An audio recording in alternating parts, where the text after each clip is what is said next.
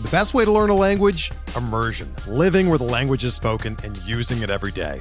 But if that's not in the cards this year, you can still learn a language the second best way, and that's with Babbel. Be a better you in 2024 with Babbel, the science-backed language learning app that actually works. Don't pay hundreds of dollars for private tutors or waste hours on apps that don't really help you speak the language. Babbel's quick 10-minute lessons are handcrafted by over 200 language experts and help you start speaking a new language in as little as 3 weeks. Babbel's designed by real people for real conversations, and their tips and tools are approachable, accessible, rooted in real-life situations and delivered with conversation-based teaching so you're ready to practice what you've learned in the real world. Here's a special limited time deal for our listeners. Right now, get up to 60% off your Babbel subscription at babbel.com slash bluewire. That's 60% off at babbel.com slash bluewire, spelled B-A-B-B-E-L dot com slash bluewire. Rules and restrictions apply. Happy Sunday night, everybody. Welcome to the RotoWire Fantasy Baseball Podcast. I am Scott Jenstad, joined as always by Jeff Erickson on Sunday night. Our last regular season podcast. Uh, we were just talking, I think we're going to do one more uh, next weekend, just kind of recapping the season, talking about the playoffs a little bit, talk about some playoff fantasy leagues that are out there too, a little bit of that kind of stuff. Uh, we are sponsored by WynnBET. We greatly appreciate that. They sponsor us all year. Uh, much appreciation for that. Uh, Jeff, one week left in the season. Both our teams are pretty much done compared to where they were they were a week ago. Uh, how are you faring overall? You know, I, have come to peace with the fact that the Cardinals will never lose, um, ever, ever, sixteen ever, in a row, never again. Insane. Yeah, uh, but and the thing is, I, I, I, tweeted about it. Tip my hate, I mean hat to them. Uh, but the Reds gave it away too, and there's bad things on the horizon for the Reds. You know, development people are are jumping are like rats jumping off the ship right now. Kyle Boddy left. Uh, their hitting instructor left. You know, I, it makes me think that they're gonna just get lean and mean, and uh, I don't know if I like that. So we'll see. I mean, but I'm not thrilled about that. But you know what? I mean, we did have games that mattered. It just sucked that they performed yeah. so badly in games that mattered. Um, I've got fantasy leagues that matter still, so that's good. That's a uh, good uh, thing with a week left. That's always uh, that's what you want, right? You want leagues that uh, the last week matters. Yeah. Um, I'm. It's not. I'm not great. I'm not a favorite to win any league, but I've got a chance on a couple, and I got a chance to cash another. So uh, I'll do that. I have some big failures. I'm gonna have to do some, uh, you know, examinations uh, on yeah. that. But the last part of the gig, anyhow let's talk about the last week for a second. The last week is tough. Um, I think yeah. you want you want teams that are either like out of it and playing their guys every day, like something like Pittsburgh, like you know, Ke'Bryan Hayes, and a lot of these guys are playing every single day. They're just kind of running out the season, but they're they're they're playing their guys. And then you got the teams that are playing for something. You have you know whether you're playing for the division, you're playing for the wild card, you're playing for seeding. Like those guys, those teams will play their guys. Maybe not over the weekend. You probably uh, you'll see some specific guys, but those teams will play most of their players this week. It's those in between teams. It's teams that are were like in it and now are out of it. There's teams that have fully clinched and don't need to be uh, don't need to be playing guys like those teams, you're going to see guys sit two or three times this week. Over the weekend, especially, we always see teams. You know, you look at the lineup, you're like, oh my god, who are these guys? And then you get a lot of like Saturday and Sunday guys have two at bats and come out of the game too. So it's uh this week is a lot of figuring out who's going to get at bats and who's going to get innings pitched. Like those are the two categories you really want to focus on this. Week. Yeah, week, witness the Padres. They got eliminated Saturday. Didn't play Tatis on Sunday. Yeah. You'll probably see a game or two more like that from him. Our A's and our Reds are on the cusp of elimination. Uh, so you know that'll be something that we'll uh, deal with.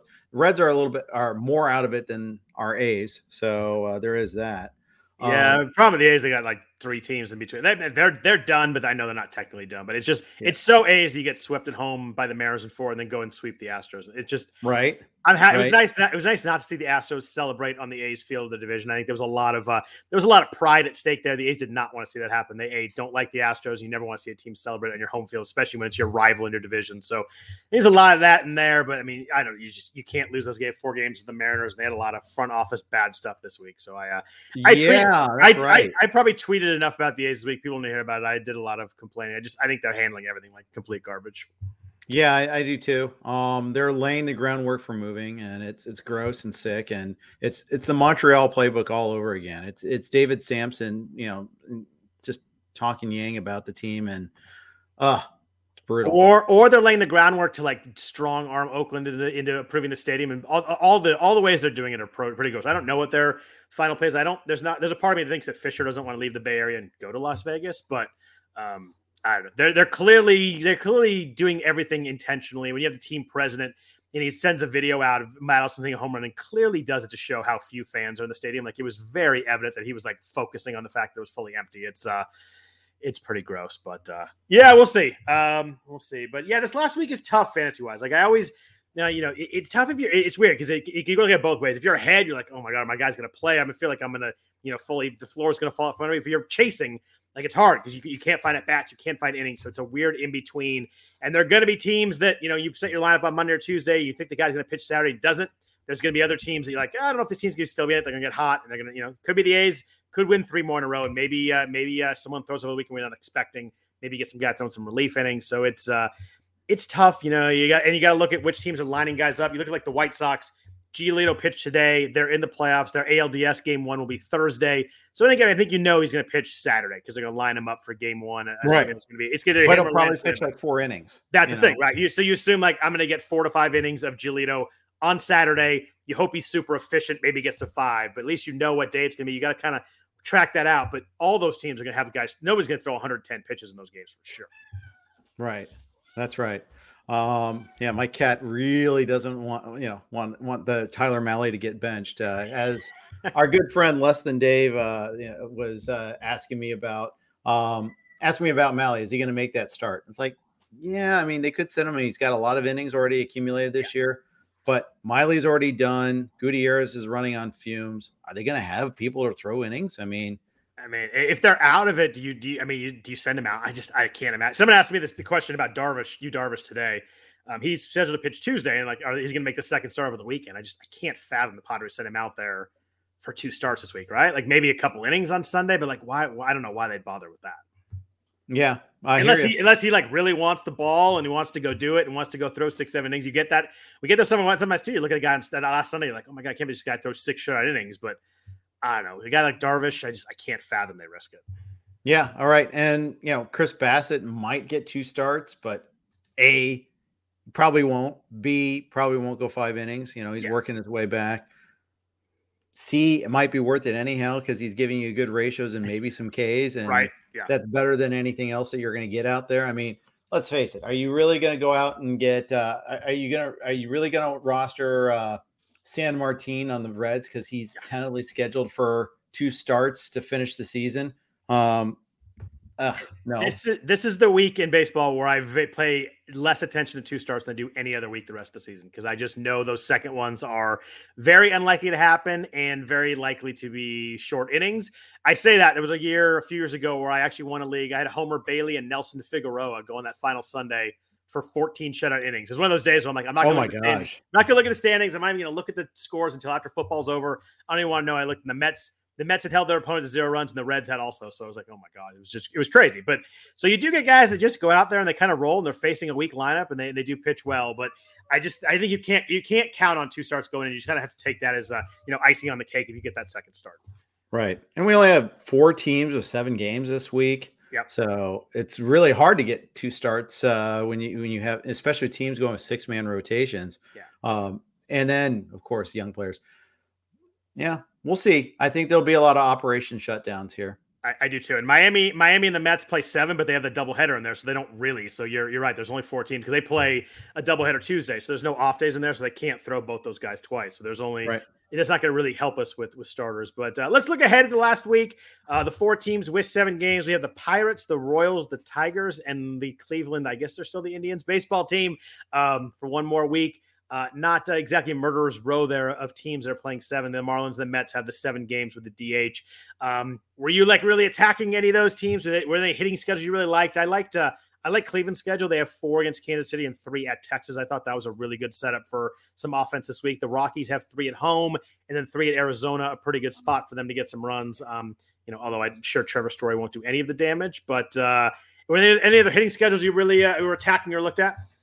You know, it's funny. Um, you know, you, you got Washington uh, three at Colorado. Maybe you could go after uh, Escobar a little. You know, yep. Alcides Escobar. Uh, yep. I did in one league uh, go after him. I don't know if I got him yet. It hasn't run, Uh, but we'll see about that. Uh, you know, honestly, for the most part, I'm just filling holes. Um, yeah. and I'm trying to, and I'm focusing more on the pitching, which is kind of a fool's errand in and of itself, too. Just I, I was too. I was. I looked at. It, I'm like, I wish I could focus on hitting because if I could, I could probably fill some holes with hitters. But like, man, I needed like two or three pitchers on every team, and they were they were really hard to come by. Yeah, they were. Uh, AL team and NL Parks. I actually messed up last week. I had Boston playing Washington last week. It's actually this week. Um, Boston is now a game behind New York for the first wild card, and they're in the second wild card. So there's a very good chance those games matter. I assume if they matter, JD Martinez will go, you know, play the outfield on the on those days. But yeah, for some reason they clinch early or they fall out of it, you know, he probably sits uh, he sits at least one of those games rather than playing the outfield. But you know, I think you got a bank that with the way it's set up, with everybody so close, they're gonna those at least the Friday Saturday games are gonna have like very likely to matter. Yeah, it is. Um, it, it's gonna be. Uh, you know, it, I think it, it. You know, you, got to think that they're gonna try to really feast on the, these pitching staffs. And the thing is, you know, Washington is going to go to Colorado and then they host Boston. I mean, talk about a bad bad setup for them. Um, yeah, J- Josiah Gray might pitch twice a week, and I had no interest in that one. Nope. He's been struggling anyway, throwing short innings at Colorado, and maybe a start against Boston where they may have to win that game. Like I wanted no part of that. Too. I saw him hovering at the top of like the yeah. m- most rostered among pitchers uh, in one of my mains. I'm like, nope, nope. Moving on, move along here. Yeah. Uh, and then you know, same thing with Espino. You know, as another one, he's just getting one start. I was still like, nah, nah. Yeah, and Corbin going into Colorado was nothing I'd really want a part of. Fedde against Boston, like that. It, you got to figure Washington gives up a lot of runs this week. Um, so let's jump into FAAB. You know, it's one of those times where everybody's spending a little bit of their money. Can I, I want to ask you a strategy question first, though? This came up on Twitter. I'm not going to use any names or anything. Um, there's a little back and forth. Do you have any issue with any uh, with people who are out of contention using their FAAB money at the end of the season? No, I don't.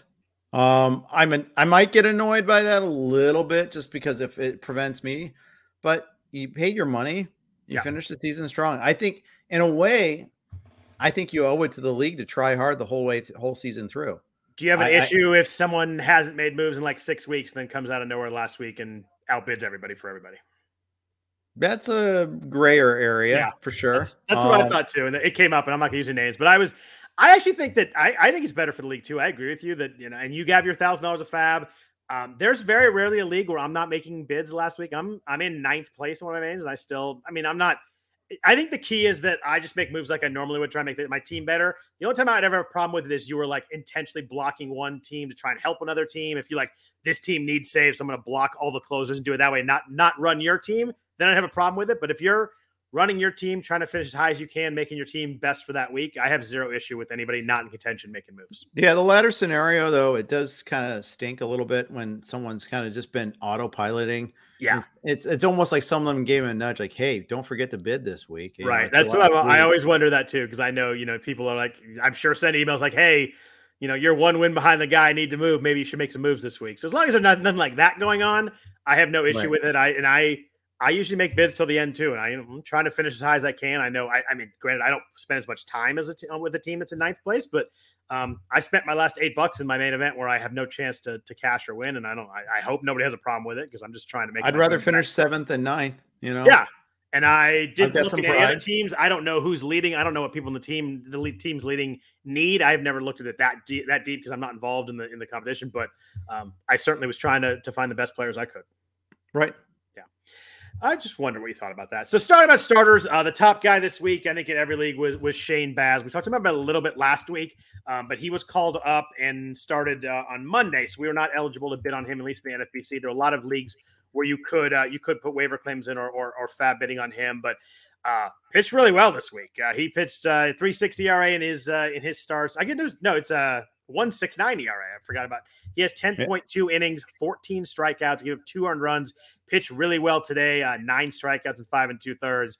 Um, I the problem is he's at he's at the Yankees for his for his outing, but I still think of the names involved, especially in a 15 teamer, he was definitely the top of my list. Oh, absolutely. I got him actually uh, nice. in my more important main event league, three to two.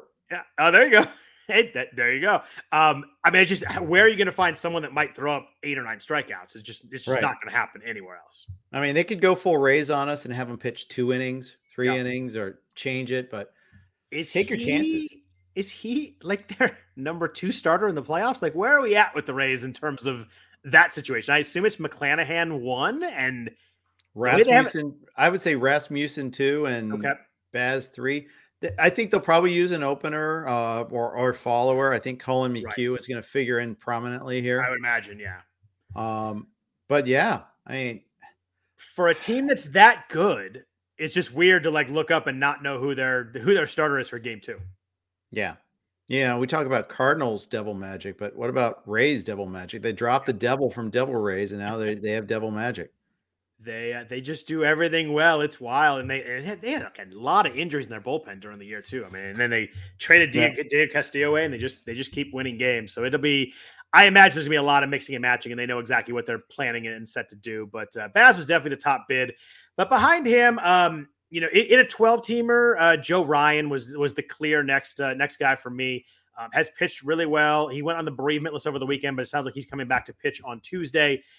A chance he pitches twice. I don't know if they even want to use the innings on him. He's going to face Detroit on Tuesday and then maybe Kansas City on Sunday. So that second start, kind of the strategy stuff we were talking about earlier. Who knows if he's actually going to pitch? But um, right, he's been really good when he's pitched.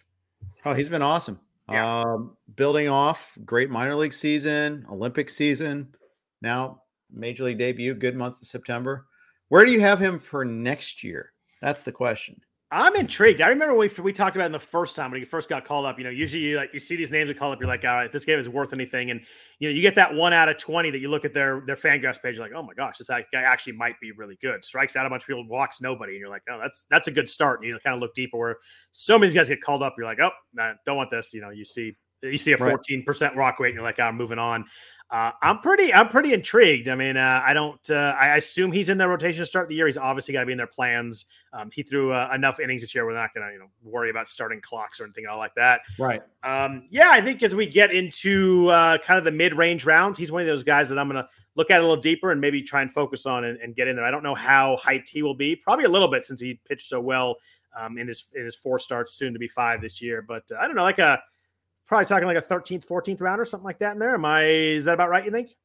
I think so. Um, I think one of the things that might have helped with him too is that he had almost a full minor league season before he got the, the call.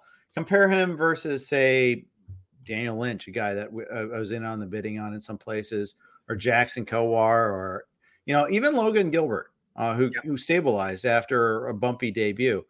I I think Ryan you know, by spending a full amount of time in the minor leagues and doing his Olympic, you know, Olympics work where he's facing good batters there, uh, I, I think that he benefited from that a little bit more as opposed to just feasting on hitters that hadn't been facing good pitching anytime recently. Right. Yeah, you talk about those other guys, and all those other guys have some upside, but you like Ryan actually got to the majors and pitched well, whereas those guys, you know, got the majors and struggled. I mean, you can see where it could work out, but I think I, I definitely throw Ryan ahead of the first two. Um, the Gilbert one's probably pretty close. I think I, I think I kind of like Ryan a little bit more right now, though. I can see it. I can see it. Um, we'll see what happens with the Twins next year in the offseason too. After the offseason, they're they're kind of in this weird spot where they could continue to tear down, or they could just ramp back up pretty quickly. Yeah, in the in the chat here, uh, Brad Johnson mentioned uh, Cal Quantrill if he's available for two starts. That would that would definitely be one I'd pick up. He was not available oh, in yeah. any of my leagues, but uh, I mean he's been he's been really good too, and he uh, you know he's again lined up for two starts. Who knows what the what Cleveland does over the weekend? But uh, facing Kansas City and at Texas, that's a pretty juicy one. If you if you happen to have him available, he would definitely be a, a top grab for me too. Most often unavailable because in many leagues I actually already have him. Um, and that does I, happen.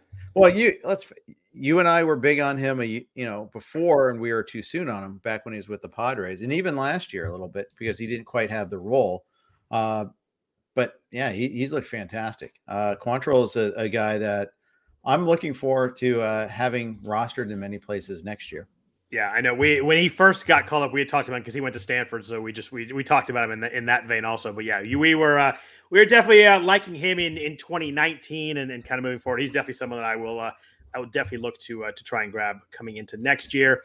Uh, the other guy that I was looking at, it's uh, probably more a 12 teamer also. Brady Singer has been pretty good lately. Kind of one of those guys that was a, a big prospect, uh, got called up, struggled, and has been has stabilized pretty well.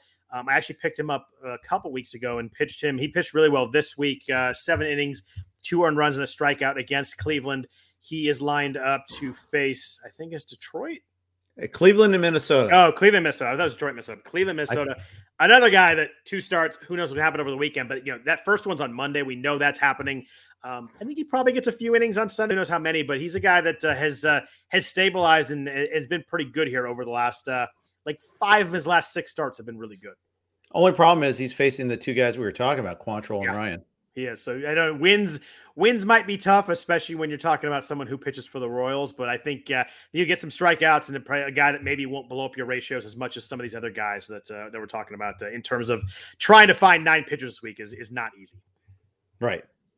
It's not. It's not a week. Uh, not a week to need strikeouts or wins. I've learned that uh, in over the years. Um, inning ratios, you can kind of work it out. Maybe you get lucky in saves, but wins and Ks last week are really difficult. Yeah, it's too bad I need wins in the leagues that I'm trying to make comebacks in, but uh, you gotta you just gotta hope that your guys make starts and the other ones uh, the teams clinch on Friday and they they sit. Right, that I have the right guys for sure. It's the, it's the Lindy Hinkelman. He always gets uh, he always gets the uh, the team that needs to clinch on Friday. It always works out well for him over the weekend. I've learned that over the years to not battle with him in the last week because he uh, he always gets the fortune there. I, I, like that whole idea of not battling with Lindy. You know, honestly, yeah, I, it's a good idea.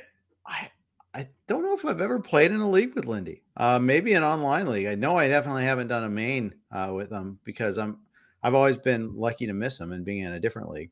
My crazy, my probably craziest league was with Lindy, and I was up all year long. And then like maybe middle August, I keep a little spreadsheet of where I am at the kind of end of every week. I was probably up 30 points on him on August 1st, and he was up 20 points on me middle of September. Like a 50, oh my gosh, a 50 point, full 50 point swing. And then the second to last week, he went from up 20 and I was up 10. It, it was unbelievable. In like in like who 12, says you can't move in yeah, September? Huh? In like 12 days. I, it, people don't believe me. I have the spreadsheet. It's crazy. And but that that the last weekend of FAAB, I was literally could not gain a point, but could fall in every single category. Like I was like actually, I was at the utter peak of where I could. It was like the season ended right there, great, but I fell. But there were like three starters where he needed, and they all of them, all of them ended up making their starts on Saturday because their teams like lost or won on Friday, so they had to start. It was it was gross how much he gained on me last week, but it's one of those things that I was so teetering on the brink of like losing 15 points at any point that it was uh, I knew it was going to happen, but it was still it was still a, a wild and fun league, but a, a tough one to not win for sure. Yeah, for sure. It, was, yeah, it was like we had 50 point swing, the 30 point swing all in the last two months. It was it was pretty wild. So, that is amazing. Uh, some other pitchers uh, we're looking at. Uh, Alex Cobb for the uh, Angels pitched pretty well this week. Um, set up for uh, one start. He made uh, five and two thirds, one earned run, four strikeouts against Houston this week. So a pretty good start there. Um, more of a, he was available in some 15, some 12s, but at Texas kind of jumped out to me as something that maybe that, that will work out. You know, I'll say, you know, Cobb's really done well for himself this season. I know he's yeah. missed a lot of time. You know, he's only made 17 starts but I would I would lose the bet on what if you gave me an over under in his ERA. I don't know what it is now because I looked up for the show, but uh, I didn't right. I did not know it was three four six. Right, and you know I think he's a free agent this year. I think he's going to do well for himself. I don't know how any free agent's going to do, but I think he might have a chance to do pretty Good well point. for himself too. Yeah, I just I'm a little I'm a little scared. Everybody's like, "Oh, Marcus Semien's about to sign the huge deal." I'm like, oh, let's see how baseball looks before we decide that." Yeah. Just I don't even want to think about how baseball looks, you know, in terms just, of labor agreements and things like I'm that. I'm gonna fully enjoy the end of the season and the playoffs, and then worry, stress about it after that. Yeah, stress about your Warriors instead. You know, that, that's what you'll do. Uh, do you have a small forward we can borrow for home games? Um, does Ben Simmons count? he might have to. At least he's eligible to play in San Francisco on uh, on on home games. Um, let's not go down. Crazy. Let's not go down that path. But yeah, it's uh, there's a lot going on these days. Um, last guy that I was looking at a little bit, someone that I picked up. Uh, we talked about earlier in the year. Eli Morgan pitched well this week. Uh, he threw uh, six shutout innings against the uh, White Sox. Yeah, one hit given up, uh, one walk, six strikeouts. Feels like a guy to me that like when he's on, you can get by with him, but when he's a little bit off, he just gets smoked. And I always am scared of guys like that. But you know, someone off a couple of good starts. Uh, he had a, he had one bad blow up in there too, and he faces um, he faces at Texas week. Another I don't know why I keep picking on at Texas, but uh, he faces at Texas. Um, someone that jumped out to me that I think you can use and and and not worry about hurting you too much, but he he, he has that blow up gene in there somewhere. He does. He has a lot a home run allowed gene, uh, yeah. and that's always troublesome. Uh, I did find myself putting a bid on him, and I think AL Tout Wars, where I'm just yeah. I don't care about the ratios. I'm just trying to get some wins and Ks. Uh, that's all I'm trying to do. Uh, so you're but, you're looking for wins and Ks in NFBC. Was there anybody else starting pitcher wise? Uh, I, I, really struggled to find more names, but there's anybody that you really uh, you really attacked that you thought maybe could help you in those two categories? Well, it was gross. Shu and I were looking like, oh, that's it. That's the list. So our, yeah, our here's our here's our list: Shane Baz, which we got. Nice. Tanner Houck, Daniel Lynch, and then it gets uglier after that. Well, uh, as if it needs to get uglier. But Adonis Medina, J- Janson Junk. Uh, great, just, great. I mean, they're, they're throwing Packy Houghton and then Janson Junk back to back A's. Like that's Packy Naughton.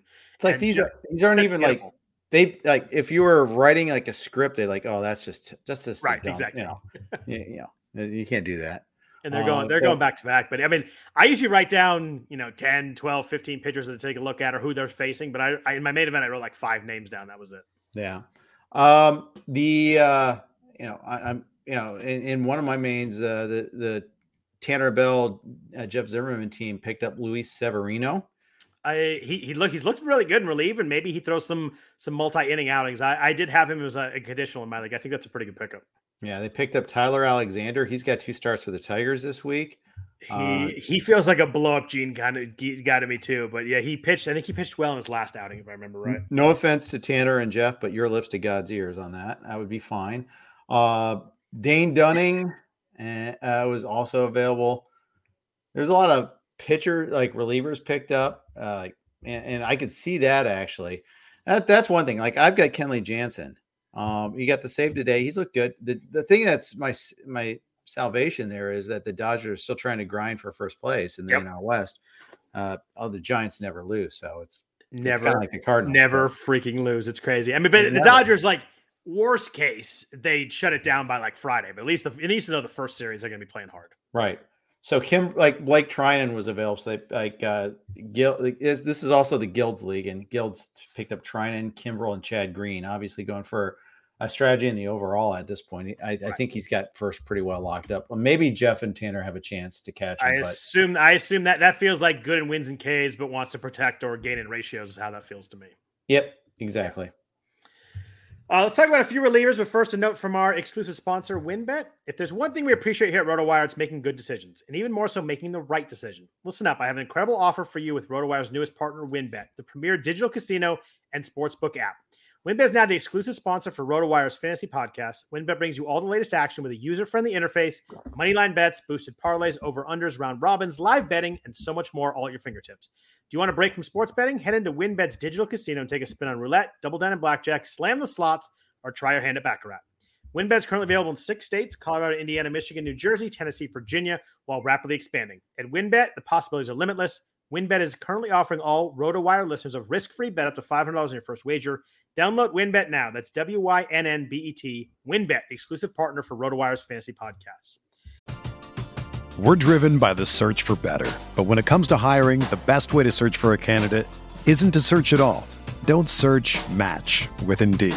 Indeed is your matching and hiring platform with over 350 million global monthly visitors, according to Indeed data, and a matching engine that helps you find quality candidates fast. Ditch the busy work. Use Indeed for scheduling, screening, and messaging so you can connect with candidates faster. Leveraging over 140 million qualifications and preferences every day, Indeed's matching engine is constantly learning from your preferences, so the more you use Indeed, the better it gets. Join more than 3.5 million businesses worldwide that use Indeed to hire great talent fast. And listeners of this show will get a $75 sponsored job credit to get your jobs more visibility at Indeed.com slash BlueWire. Just go to Indeed.com slash BlueWire right now and support our show by saying that you heard about Indeed on this podcast. That's Indeed.com slash BlueWire. Terms and conditions apply. Need to hire? You need Indeed. When you need mealtime inspiration, it's worth shopping Kroger, where you'll find over 30,000 mouthwatering choices that excite your inner foodie. And no matter what tasty choice you make, you'll enjoy our everyday low prices, plus extra ways to save, like digital coupons worth over $600 each week. You can also save up to $1 off per gallon at the pump with fuel points. More savings and more inspiring flavors make shopping Kroger worth it every time. Kroger, fresh for everyone. Fuel restrictions apply. This is the story of the one. As a maintenance engineer, he hears things differently. To the untrained ear, everything on his shop floor might sound fine, but he can hear gears grinding or a belt slipping. So he steps in to fix the problem at hand before it gets out of hand. And he knows Grainger's got the right product he needs to get the job done, which is music to his ears. Call, clickgrainger.com, or just stop by. Grainger, for the ones who get it done. Uh, you know, if you need saves coming down the stretch here, it's always difficult. But uh, Paul Sewald in Seattle, it was like 50% owned in 12 teamers.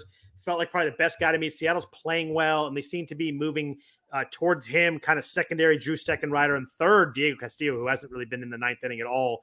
Um, Sewald felt like a guy to me that uh, is pitching well. They're using him in the ninth, probably the best pickup uh, kind of for late relief stuff right now. Oh, easily, yeah. um, without a doubt. Uh, if he, he's available, jump on him. I I also found a league where Michael Fulmer was available, and he's picked up some saves for the Tigers lately. Pitched uh, pitched well the last month too. Yep. Uh, Twelve teamers. I'm finding Joe Barlow still out there. Yep. Joe Barlow has been amazing this month. Yeah. And he got he, the job, uh, then went on the IL, and now he's been back, and he's he he clearly is the guy there. Yeah, Andrew Chafin's still out there in some places. I picked him up in one pl- in one twelver. A's bullpen, good times. Yeah, good times. He's but he's been, the he's the he's the best of a bad lot for sure. He's the least bad. Yeah. yeah. Uh, but yeah, we, have, um, we have two guys named Barlow closing right now. Yeah, deep stuff, man. that it really is. I you, you, get Joe Barlow and Scott Barlow. I don't think we thought that'd be happening at the start of the year. No, no, yeah, but it's September baseball. Uh, but you know, Joe Barlow is keying a run I'm making in mixed LABR. I don't know if I'm going to get there, but I've gotten like all these saves from he, uh, he from him. I still have Kenley and I, I have Clase, and you know the three of the and Clase lost it for a while and then got it back. Now Karinchak can't even like pitch, can't even throw strikes anymore. No. So you know, I you know the, the, those three have been pretty darn solid. So it, has been fun to make that watch this run. I think Barlow's got like nine saves for the Rangers. Yeah, no, he's been he's been really good. You, I was I was just counting something here. You know who the the craziest run right now is the Giovanni Gallegos save run. It's just it's un, oh. if you had Giovanni Gallegos and you needed saves in your league, he has he has eleven since August thirtieth. Oh, that's insane. Well, that, that's like kind of helps like when you win sixteen in a guys. row. Yeah, right. He's out there, and it seems like most of them are close. He actually like missed a save off because he pitched too often, but he's out there. He had five. I think he had five saves last eight days. He had uh, September uh, 18th, 19th, 21st, 23rd, 24th. Did he get one today too? He did, right? I don't know because I have him in nada leagues.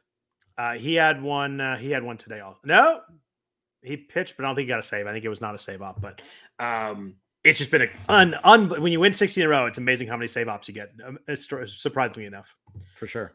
Last guy I wanted to mention here, um, Dominic Leone for the Giants uh, seems to kind of have fallen into that Jake McGee role more than Tyler Rogers had. They're kind of leaving Tyler Rogers in the eighth inning. Um, he has a 160 ERA over 50 innings this year. Uh, strikeout, not a huge strikeout guy, but just someone that like high leverage spots the Giants who are in, in every game and always playing close games. Um, seems to right. use him late, so kind of fall into uh, maybe a win winner save this week. And I think that he's in a 15 teamer. I think he's pretty rosterable this week. Yeah, for sure. Um, I, it's crazy that like some of the guys that they've pulled out that are doing good good stuff. Uh, Camilo uh, Doval is another guy who's getting better and better. You know, it's 368 ERA going into today, but mowed down the eighth today. Uh, you know, you know, got the win out of it there. He's snuck in five wins. He's he's got like 30 Ks in 23 innings. You know, they, they they're just finding guys. They're developing. And we've talked about this before. Development yeah. matters, and they seem to be really good at it. His minor league numbers, you're like, oh, 499, 172 whip gets to the majors and he's th- he's just firing bullets. Andrew Bailey, pitching coach, right? Could be. I, that makes me feel really old, by the way. It makes me feel old too. Coach. I remember when he won Rookie of the Year. I actually met him at a Dave and Buster's once, and he was a super, super nice guy. No, that's cool. It was him and his wife, and I had my. We just got to the Angels, Angels game, so I had my A's hat or whatever on, and he was super friendly and super nice. Like usually, nobody wants to talk to someone they don't know, and he was just he was super nice about everything. So I'm. Uh, that's cool. I'm I always played blackjack that, once with Kerry Ligtenberg. He was nice. That is not a name I thought we'd mention tonight. No, no. That's pretty good. Uh, what about uh, what about offense? Uh, I was looking at uh, first guy I was looking at was uh, was Nick Gordon in Minnesota, who is playing a good amount and has some speed. He's a guy that uh, if you need some stolen bases, he kind of is the one person that maybe you get two or three stolen bases this week as, as a possibility. Yeah, they, they kind of just canned Andrelton Simmons. They kind of just pushed him to the side, let Nick Gordon play a little bit more, uh, as well as should. Yeah, I was know, gonna say that seems like a smart, good decision to me. Yeah, I don't know how well he can hit. Yeah, but those the, those bags are sure are nice. Uh, 383 slug going into today. Yeah, I mean, yeah, you look not, at them. You're not picking up for pop for sure. No, and I think I and it's not necessarily that you need to get pop, but you want someone that pitchers can't knock the bat out of their hands. Yeah. And because you know, I always find like I always uh, find myself fading like Nick Madrigal types, the guys that have zero power but great bat control. Well, great, but major league pitchers throw so hard and throw so precisely that that, that, that, you're not guaranteed the average and you're not getting anything else to go with it either there but he's a he's a half step above that but I, I, just don't expect a whole lot in the way of power from him. Yeah i agree there. I think he's pretty much a speed play. If two or three stolen bases make a big difference in your lineup i think he's a guy that you could pick up and he's probably going to play every day the rest of the way yeah i'll tell you i found a 15 my main event league the guilds league austin meadows was available someone had cut Dang. austin meadows why I don't know. Um, I, I guess you're maxed out in something, maybe need batting average. But would you be surprised that Austin Meadows has 103 RBIs this year? I would not be surprised. I have him in a couple of places. The Rays offense is legit. I, mean, I was a little surprised by that because I felt like a he's been someone we talked that been talked about struggling a lot because he hit 233, and he seems like he sits versus lefties now and then. I was a little surprised he compiled that many, uh, quite them. I mean, I knew that a bunch were there and he had the mid 20s home runs, but I was a little surprised when it was announced that he had his 100th RBI. I admit that I probably thought it was more in the 80s. Yeah, I, am trying to figure out. Yeah, you know, so the team that cut him is second in RBI, second in homers, probably can't catch in either.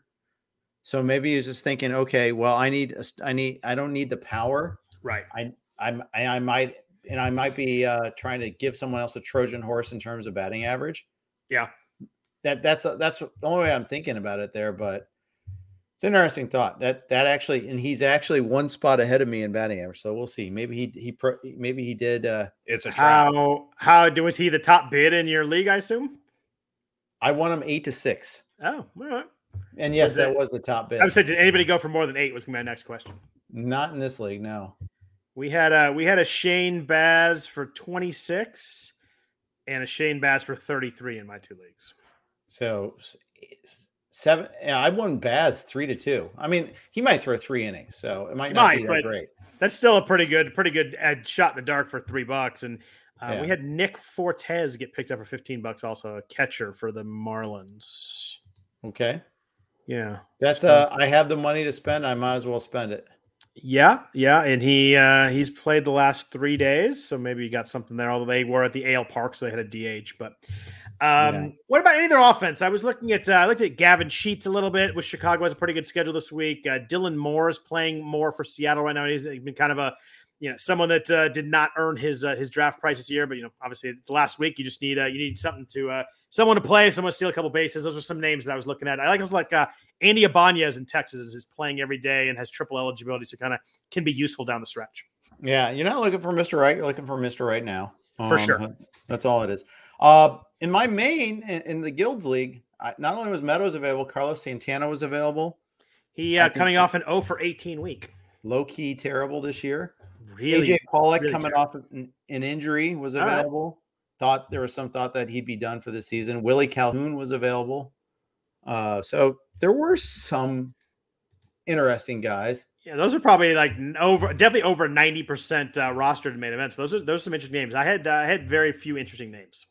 Yeah, uh, and, and the thing is though, but they're like Santana. There's a reason why he was cut. Yeah. He's been terrible. I, I cut him in my other main event uh, last week. I just it, and it, he was 0 for 18 this week, so I do not regret the cut. It was no, uh, that's been, actually a very prescient cut. He's been terrible, yeah, terrible this year, and it's just I didn't know. We talked about last week. I didn't notice it quick enough, quickly enough. Um, but he's been really bad and someone that uh, has not helped you in your lineup for a long time. No, I had him. I have him in friends and family. Or at least I, I think I haven't cut him there. But yeah, like he and Hosmer, great. Oh, yeah. good bargains, Jeff. You can wait on first baseman. yeah. Yeah, it's funny. Whenever everybody says a good bargain, you know you're in trouble right there. Yeah. Uh, any uh, any of the Houston outfielders, uh, Chas McCormick or Jose Siri, that uh, you were looking at? Uh, you know, Siri led off a couple times this week and and homered once. Uh, got got people a little bit excited. I think I picked up Meyers a week ago or two. Um, he, you know, he's got some power speed combo and yeah, then sits and yeah. Yeah, the problem with all those guys, I think that they all they're all going to sit at least a couple times a week. The Astros are going to clinch earlier in the week, and you know maybe those guys play as the other guys sit. Was kind of my thought that uh, maybe you get right. an extra game out of those guys than more than you would. But I think they have so many players they're going to they're going to be mixing and matching a bunch of guys this week. Yeah, they are. Uh, Tommy La Stella in San Francisco is available in some leagues. He uh, he came off the IL, has been hitting pretty well, and it seems like everything the Giants do uh, turns out uh, turns out well. So he's uh, he's an interesting guy, at least when they're facing righties. Yeah, that's true. Um, he's an on base wizard, and he actually, eh, but you missed out on his Coors Fields, his Coors Field series. So you did, yeah. All right, I think that was all I had for FAAB. Um, I want to talk about some news and notes. I want to talk about a few players who um, last week we talked about guys who broke out and where their draft has me. I want to talk about some guys who struggled this year. But first, a note from our sponsors at Vivid Seats. The summer is coming to an end, which means only one month until postseason baseball. Actually, one week until postseason baseball. Now, there's no better place to be than Vivid Seats to watch a team race towards the postseason. So grab your MLB tickets, maybe a stadium hot dog or two, and cheer on your favorite team from the stands. Even better, they have a rewards program designed to provide real rewards for real fans. Earn rewards, ticket upgrades, and perks just for shopping. If you're looking for tickets to the game, see your favorite performer, or that new show everyone's talking about, Vivid Seats has it all. Visit vividseats.com or download the app today. Vivid Seats, experience it live. Uh, Jeff, a few quick news and notes. We don't have a ton of injury notes. Um, Cedric Mullins, who has been a just a bonkers year, uh, had a sore hammy and sat on Sunday. So that's one that obviously you want to take a look at the lineup notes. I imagine he's a guy that wants to play this week. I imagine he wants to finish the year strong. They're against Boston and Toronto. Uh, what is Cedric Mullins' ADP in the main event next year? Uh, good question. Is it um, exactly 30-30 right now and hitting exactly 300? It's a very um a very round season for him at the moment. That's just extraordinary that he hit 30 homers. Just have a hard time wrapping my brain around that because I didn't. Uh, you and you and me both. He had he had three career, no, he had seven career in the majors before that in like uh, about 450 plate appearances. I mean, he could actually be undervalued next year because of the team context. I mean, when you hit when you hit 30 homers and still only have 59 RBI and you don't you still you hit 300 get on base at 369 you're only getting yeah. 89 runs so far. And I know he hits leadoff so that it hurts the RBIs but it's the AL there's no pitcher hitting. It's crazy as 30 and 59 yeah it, it is it really is. Um nonetheless I would expect the offense actually to be a little bit better next year. It's the pitching that's still going to be tragic. And uh, a good park to hit in for sure. Yeah um I mean, if if if we thought he's going to go 30-30 again, I mean, he'd have to be like second round. Um, I mean, yeah, if you, think he's started 30 again, he probably even higher than that. But I think there's a little first, bit of yeah, for, yeah, not probably, yeah. If you had the gift of foresight and saw that, yeah, you would like take him to 20, first. 22 to 24, somewhere there, like mid second round kind of guy. I think there's going to be some people that are skeptical. I think that I think there'll be some variance in his range. I do too. Um, I think we're going to see some people that like had him this year and love him and maybe take him early second. I think there's people that are really worried about him. Maybe he slips a late third and something. I think, I think a big range, I think, is a good way to put it. I think that's going to be true. I think second round, big range. Like I, I can see anywhere from 15 or 30, you know? Yeah. I don't see it going past that. Will you be one that does it in the second round? Maybe, maybe. Um, I I'll be honest, I got to do a little bit more digging on like the Statcast numbers. You haven't you like haven't that. finished your draft sheet and projections yet? No, have not. have you? Uh, I have not even thought about it. No, but uh, yeah, I don't think it'll be me in the second round. I just think there's going to be too many established names in there that I'm probably just going to take over them, and it may maybe maybe a mistake. And um, but I tend to probably not draft that guy. But uh, I mean, he's certainly earned it this year. It's been it's been a massive year. Yeah, it has. Uh, Hyun-Jin Ryu expected back Tuesday for the Jays. Obviously, the Jays are still in the mix. I think they're a game behind the Yankees for the second wild, or behind the Red Sox now for the second wild card. Would you throw Hyun-Jin Ryu off the IL, off a number of really bad starts? He is um, at, uh, versus New York and then versus Baltimore if they need him at the Sunday late start. I mean, if you're protecting ratios, no. If you're going, if you need wins and Ks, yes. I, yeah, I mean, I think the pitching's so tough this week that yeah, unless you're really protecting ratios, I think I start him too. But I I haven't been I haven't been a 15 teamer. I think I'm gonna throw him out there and kind of maybe maybe the maybe the injury, which I think was more like he needs a he needs a week and a half off, was uh, was more more a thing than the actual injury. Uh, maybe the rest uh, was something he he really needed right now. Perhaps, uh, but you know, that series against the Yankees is huge. I mean, they could vault themselves like they they did great last time they faced them, and they could vault themselves into one of the spots, or sure. they could be eliminated by Friday. Yeah, I mean, they get swept. They get swept. They're done. They lose two out of three. They're really in trouble. But they win two out of three. They're tied, and if they sweep, they're in a great spot. So, and they get Baltimore to finish the season too. Yeah, it's a good point. And the Yankees get the Red Sox, I think, too. So that could be an interesting, like, see where that where those two teams are if someone's clinched or not. Um, as an A's fan, three games back, do I root for anybody, or do I just kind of figure that uh, we're done? Hmm. Because mm. ideally, if I'm an if I'm if I'm rooting for as a baseball fan, I want the Blue Jays to make because I really like that team. I like watching them. But as an A's fan, if the Yankees sweep the Blue Jays, then that's the A's chance to get back into it. You just hope the Yankees just kind of take off by themselves and you root against everybody else. As an A's fan, you might want to wish to not to destroy anything beautiful and just back away from the Blue Jays there so they can do their thing. I don't know. Um, it's fair. Uh, know, as if we have any sort of power, but right. Yeah. yeah, and the, the, Red Sox are playing Baltimore to start the week too, so they're probably going to win a lot of games this week. But you never know. Um, Brandon Belt left early on Sunday. He got he was like I think he was bunting and he got hit. I don't know what he was doing bunting, but never bunt. yeah, never got, ever bunt. I assume he was trying in, to bust bust the shift, but um, in Coors Field though, just never bunt. Yeah. Um, we have talked for about eight years about how Brandon Belt one of these years is going to hit 30 home runs, and we finally got the year. He's hit 29 home runs this year hitting 270, been on a tear lately. Um, talk about someone who's changed their post 45% hard rate, 16.8% barrel rate. Um, he took a long, long time, but he, he, it's funny. He did this winning home runs. He's played 96 games this year. So, like, I was just going to say yeah. that. Did that's it the year where he didn't play. To me is, yeah. He, he is not, he's also had nine of those homers in the last 21 days. Been on fire. Yeah. Yeah. Uh, but, you know, he has not been healthy this year. He, he just, you know, he, he's had one healthy year in the last five. Yep. Uh, last year was kind of healthy, 51 out of 60. I mean, that's pretty good. Yeah, that is pretty good. But and he was really good last year. It's it, like the, the the changes he made last year took hold, and yep. they, they, the fact that he did it last year makes me think that this is kind of for real. Yeah, and you look at if you look at the Statcast stuff, last year sticks out like totally different than the rest of his career, and then this year fully backs it up. It's almost exactly the same. So he clearly right. made some sort of change, has changed approach, and it certainly worked. I mean, that's what 38 home runs in his last 100 and uh, whatever that is, 147 games or whatever. It's been it's been really good. Yeah, it has. It's uh, it's just a, a, everything the Giants touch right now. I said earlier, but everything they do just kind of works out. Uh, speaking of Hyun-Jin Ryu, we have a similar situation for the Yankees. Jameson Taillon's coming off uh, the IL to start on Tuesday. He is at Toronto, home against Tampa Bay. That uh, that scares the crap out of me, especially considering coming off the IL. I, I imagine he'll be on short innings. Yeah. Um, given how they've treated Nestor Cortes, yeah, I think they do the same with Taillon. Yeah, and I think that uh, uh, I just I, I don't think I could throw that one. Yeah. May, I think I, would go Ryu before I went Taillon. Let's put it that way. I, I'd agree with that.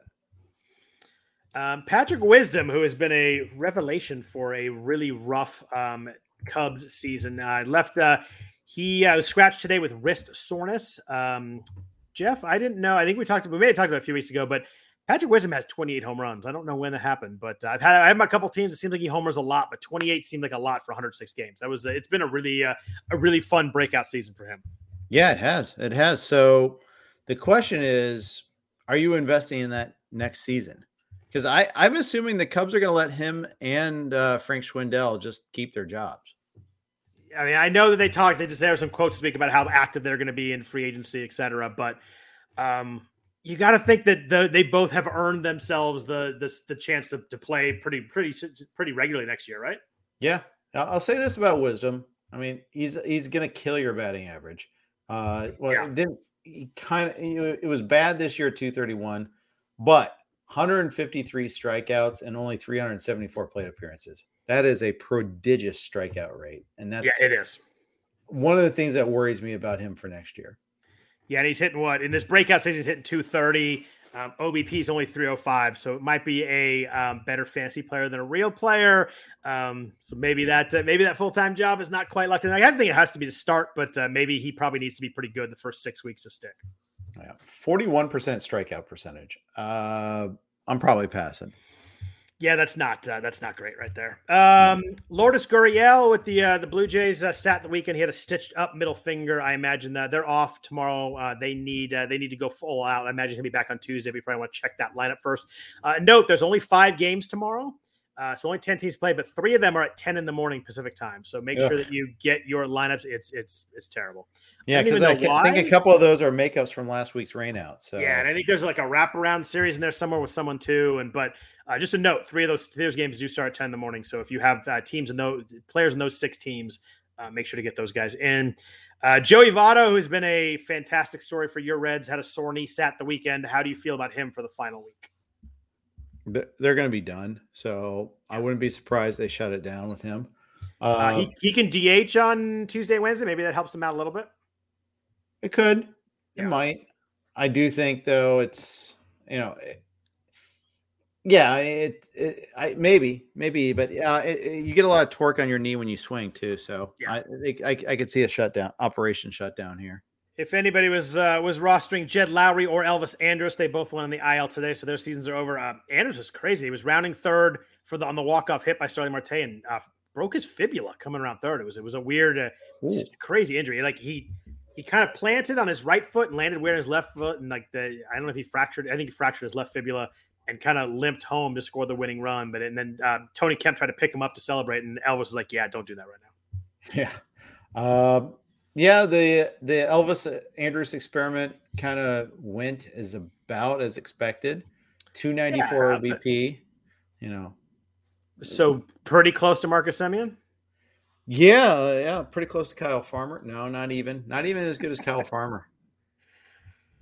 Yeah, the Marcus Semien year has been. I mean, forty-three home runs. I think he's like the, the tied for the most ever at uh, at second base. I mean, just a, an awesome year for a guy who I really like. Yeah, you know, motivated guy. I, am curious to see if Toronto ponies up for him or if someone else is. You know, again, we got a lot of off-season shenanigans to yep. shenanigans to figure out still, but um, what a year! And yeah, yeah, 43 and 15, 111 runs, 99, uh, 99 RBIs. It's a uh, been a wild year. He's hitting 268, which you know uh, in this era is, is totally fine and not going to hurt you. So it's been it's been a fun year and a guy that uh, has certainly deserves and has worked. Uh, one of those guys that has worked really hard. He came when he came to the A's, he was a terrible defensive player and yeah. just worked his butt off and became a pretty darn good one by the end. And as a 30 year old, for 15 to 16 on the base pass. I mean that's what a massive win if you drafted him. I I, I got a few. I kind of tend to think just on gravity alone, he's probably going to fade back a little bit in this next year, but yeah. still, hey, for one thing, he probably won't stay healthy as healthy as he did this year. He's already played 155 games, so four four straight really healthy years in a row, though. Yeah, I, yeah, I get that. He probably takes good care of himself and all that, but it still seems a little little bit lucky. And it's weird. You have the, the two the two of the three years are like M, top five MVP level years. Then you have the, the the middle year where he hit 223 and did nothing all year long. So it's yeah. Uh, but a few players I want to talk about here at the end. Uh, before I get there, a note from our sponsors at Yahoo DFS. The new NFL season is underway, and Yahoo's excited to kick off daily fantasy football. There'll be a ton of big prize contests throughout the season on Yahoo, including their multi entry contest now being shark free. To celebrate the beginning of football season, Yahoo Daily, daily Fantasy Football becoming shark free, Yahoo's giving all users the opportunity to claim a free $10 in contest entry credit. Users can take advantage of the free $10 entry credit entry credit in order to join one of the Yahoo's biggest contests. In addition to the free credit, Yahoo has a $1 million DFS football contest live. The $1 million, million contest features $1 million total prize, including first place receiving $100,000 and an entry in the first ever Yahoo Fantasy Football Championship live finals event, which will occur at MGM National Harbor in Maryland this December. Play daily fantasy football on Yahoo this season. Visit sports.yahoo.com slash daily fantasy slash welcome to claim the free $10 offer to get started. So, Jeff, last week we talked about guys who kind of had broken out and how high their helium was going to be going the draft next year. I want to talk about a few guys and where you think they're going to go in 2022. And the first one, I, I tried to not to do guys that were really injury risks or injury, uh, the reason they had bad years, but I want to talk real quick about Mike Trout. Um, got hurt and whatever that was, May 17th, like the longest calf injury in history. He said yesterday he's healthy and he's looking forward to next season, and all that. But his ADP in the main event was 7.5 this year. So kind of right middle of the first round. He was kind of at the end of that, uh, like first top eight to 10 guys, kind of went anywhere in there. Um, did hit 333 this year, eight home runs, two stolen bases in only 146 plate appearances. Strikeout rate went way up. He's 28%, the highest of his career. Um, where the heck does one draft Mike Trout, assuming we're in spring training? He looks like uh, he looks healthy, running around, playing the outfield, etc. I I mean, you have to put a discount on him. You have Some, to, right? Like he, will be. Right. So he'll be 30. Uh, he'll be next year. He'll be his age 30. He'll be 31 in the middle of the season next year. He's not going to run. I think we know that. Yeah, I mean, I think you got you know by like eight to ten steals is kind of what you probably have to pencil him in for. He could be otherworldly still hitting though, is the, the tricky part. Yep.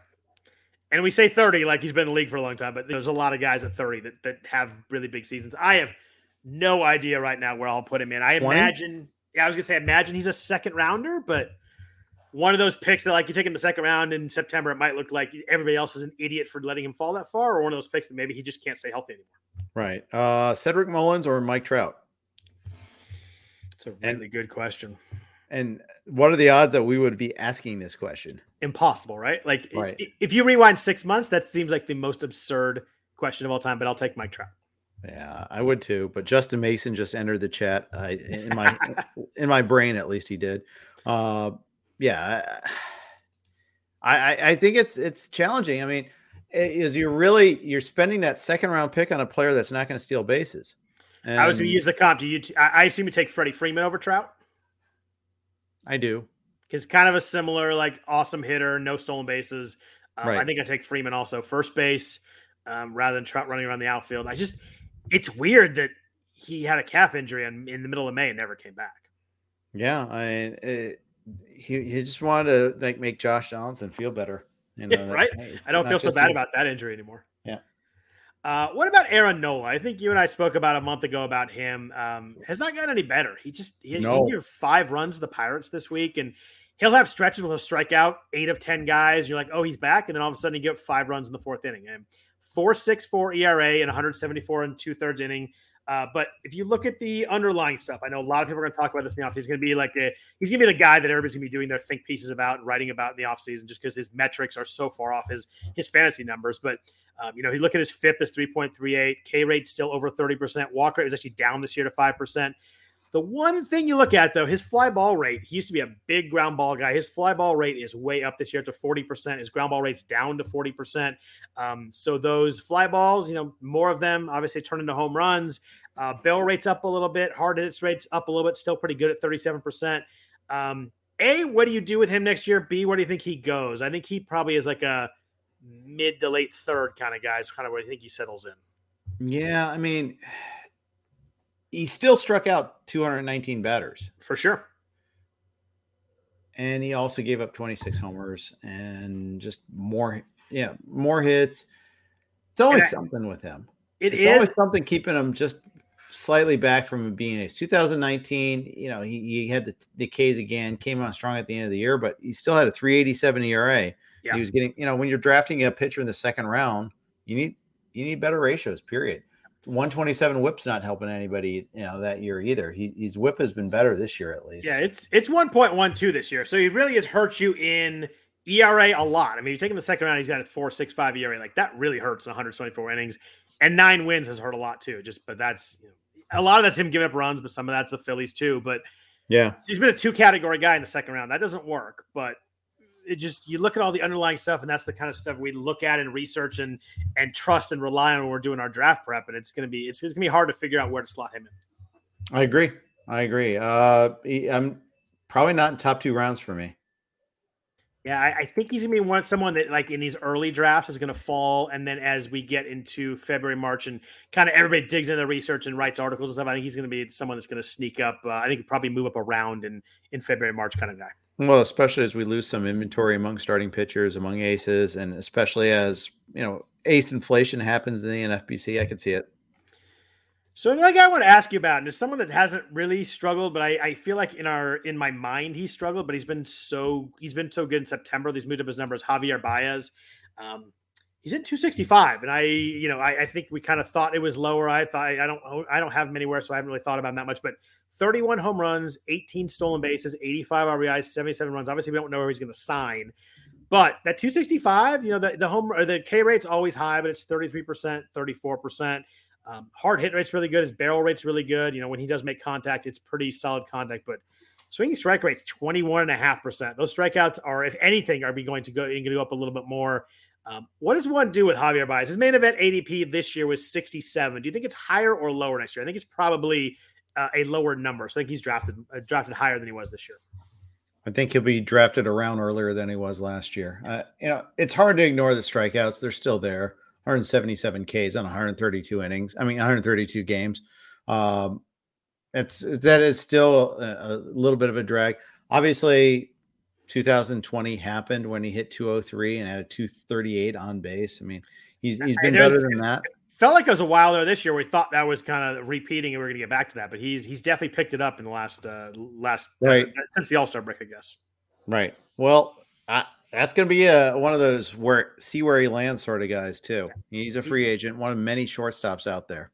He's hitting 302 in the second half. I didn't think he had that in him over on over a, over a 200 plate appearance stretch. Yeah, I wonder if the trade kind of fired him up a little bit there. Yeah, or maybe the fans booing him fired him up a little bit. Mm, yeah, or or the Reds doing whatever they did to get him angry that one time. Either I don't know. Seems like the Mets are angry at people a lot. Yeah, this is back in his Cub days still, though. Oh, that's right. That's right. I do remember that. Yeah, he. But I, I was just thinking of the Giancarlo Stanton with the home run this this uh, a couple weeks or last week, whatever it was, when Lindor and Baez were upset at, at Stanton and, and and likewise. Yeah, yeah, they they do have that dynamic going a lot. So someone who is a fifth round pick this year, ADP of 71 and a half, is Kyle Hendricks with the Cubs. Uh, it's been ugly. Uh, we always are like, well, the strikeouts out there, but at least you're getting really good ratios. Um, mm-hmm. I guess the answer is until you don't. And this has been the year where you don't. 176 innings, which is a lot. Uh, 14 wins, which has been helpful, but a 4.81 ERA, a 1.35 WHIP. Uh, and you, you know, one of those you threw him in the fifth round.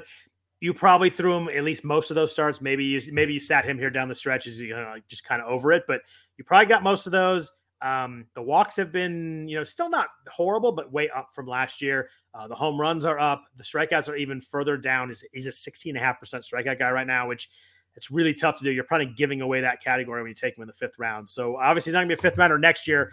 Um, no. Are you interested in coming back? Do you think he bounces back? He's 31 now. What do you what do you do with Hendricks next year? Mm, I'll probably be aggressively wrong about him no matter what I say, uh, because that's how it was this year. It's like no one's ever gone broke drafting Kyle Hendricks. He always the systems always get him wrong. How can they have a projected ERA over four? Okay, I see you. I see you out there. Projection systems. You guys win. Yeah, it's been it's been rough. He's still that hard hit rate still pretty good. His barrel rate is about doubled from last to the last couple years, so that has hurt him, and he's you know that's uh, caused some home runs. But it's uh, the jump from two eight eight to four eight has been uh, has been rough. Yeah, I eh, the trades didn't help him because he relies on his defense, and obviously the defense you know got worse when Baez was traded away. Yeah, uh, but he, he was already horrible earlier in the season too. You remember that Braves outing uh, was, was especially hideous uh, early on. I think he, he, had a good stretch in there though. Like he his ERA was like in the fives in May, and then by the end of June, his ERA he got it under four, and then it's just been it's been rough again. The last uh, maybe he had a nine earned run outing against Milwaukee, the eight against the White Sox, seven against the Phillies. Right. Like he's been he's been brutal these last like six eight weeks. Yeah, he had he, he, at one point he got it down to 361. He had that huge long win streak. Yep. Uh, but yeah, the, once the team got decimated, it hurt his hurt his performance. Although not immediately, he he won a couple games after the trade deadline. Pitched well against the Reds on July. Well, that's actually no, that was in July still. Uh, pitched well on the day of the trade deadline. Uh, yeah. Pitched okay the, after that, and then it's kind of it's been Rockets red glare a few yeah. times here down the stretch. The, the defensive point is pretty good too. I mean, with with yeah. Baez and Rizzo, like those are both really good defenders, and that uh, for a guy that doesn't strike anybody out, you need you need those studs behind you. Yep, and he's not going anywhere. He's still signed. Yeah. I, uh, do you do you think the Cubs go like rebuild? Do you think they sign a bunch of free agents? Where the heck do they go? I have no idea. I, yeah. I, I get the idea they won't. You know, I think Ricketts actually did lose a lot of money, like on, but not on the Cubs themselves, but like right. on his secondary, tertiary investments based off the Cubs and using that money, and so not being very liquid. And so, I, I think that he was under. He, I think, I think they were under demand to kind of cut down costs, and I think that'll continue next year. Last guy I want to ask you about in this kind of vein before we get out of here, Sim, also in Chicago, um, someone that I have really liked is someone who kind of had taken some steps up year over year is Yoan Moncada. Um, he stayed healthy this year, 586 plate appearances. If you had told me that, I would have been all in for whatever the price was. Uh, Jeff, he's got 12 home runs and three stolen bases. Like, if yeah. you played him all year, and I have, I mean, it's just one of those guys like he's in the middle of the White Sox lineup. You're not going to take him out.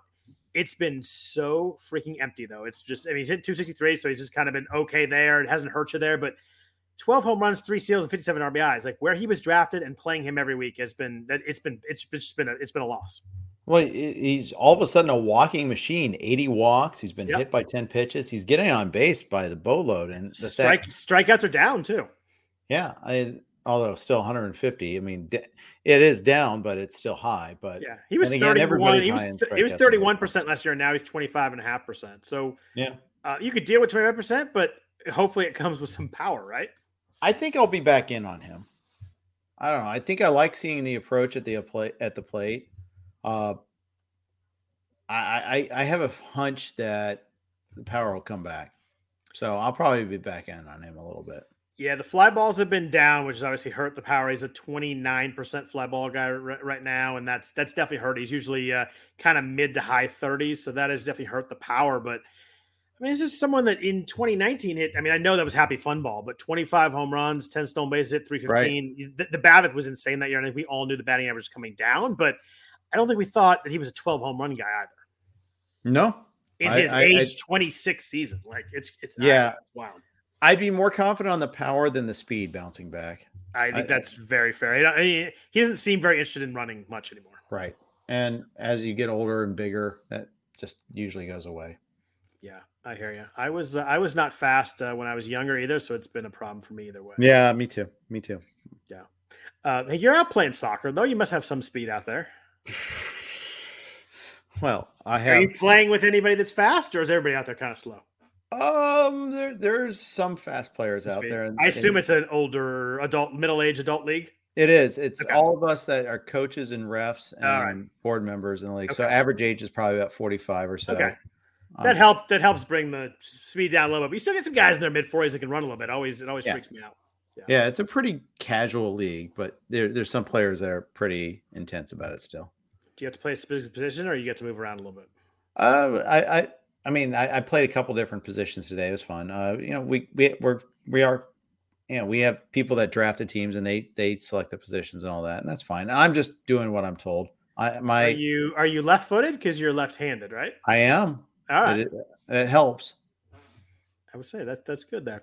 Uh, anybody else you want to talk about? Uh, we're going to come back next week, but is there anybody else you want to talk about for the final week? Anything else on your mind? Anything else that you want to discuss?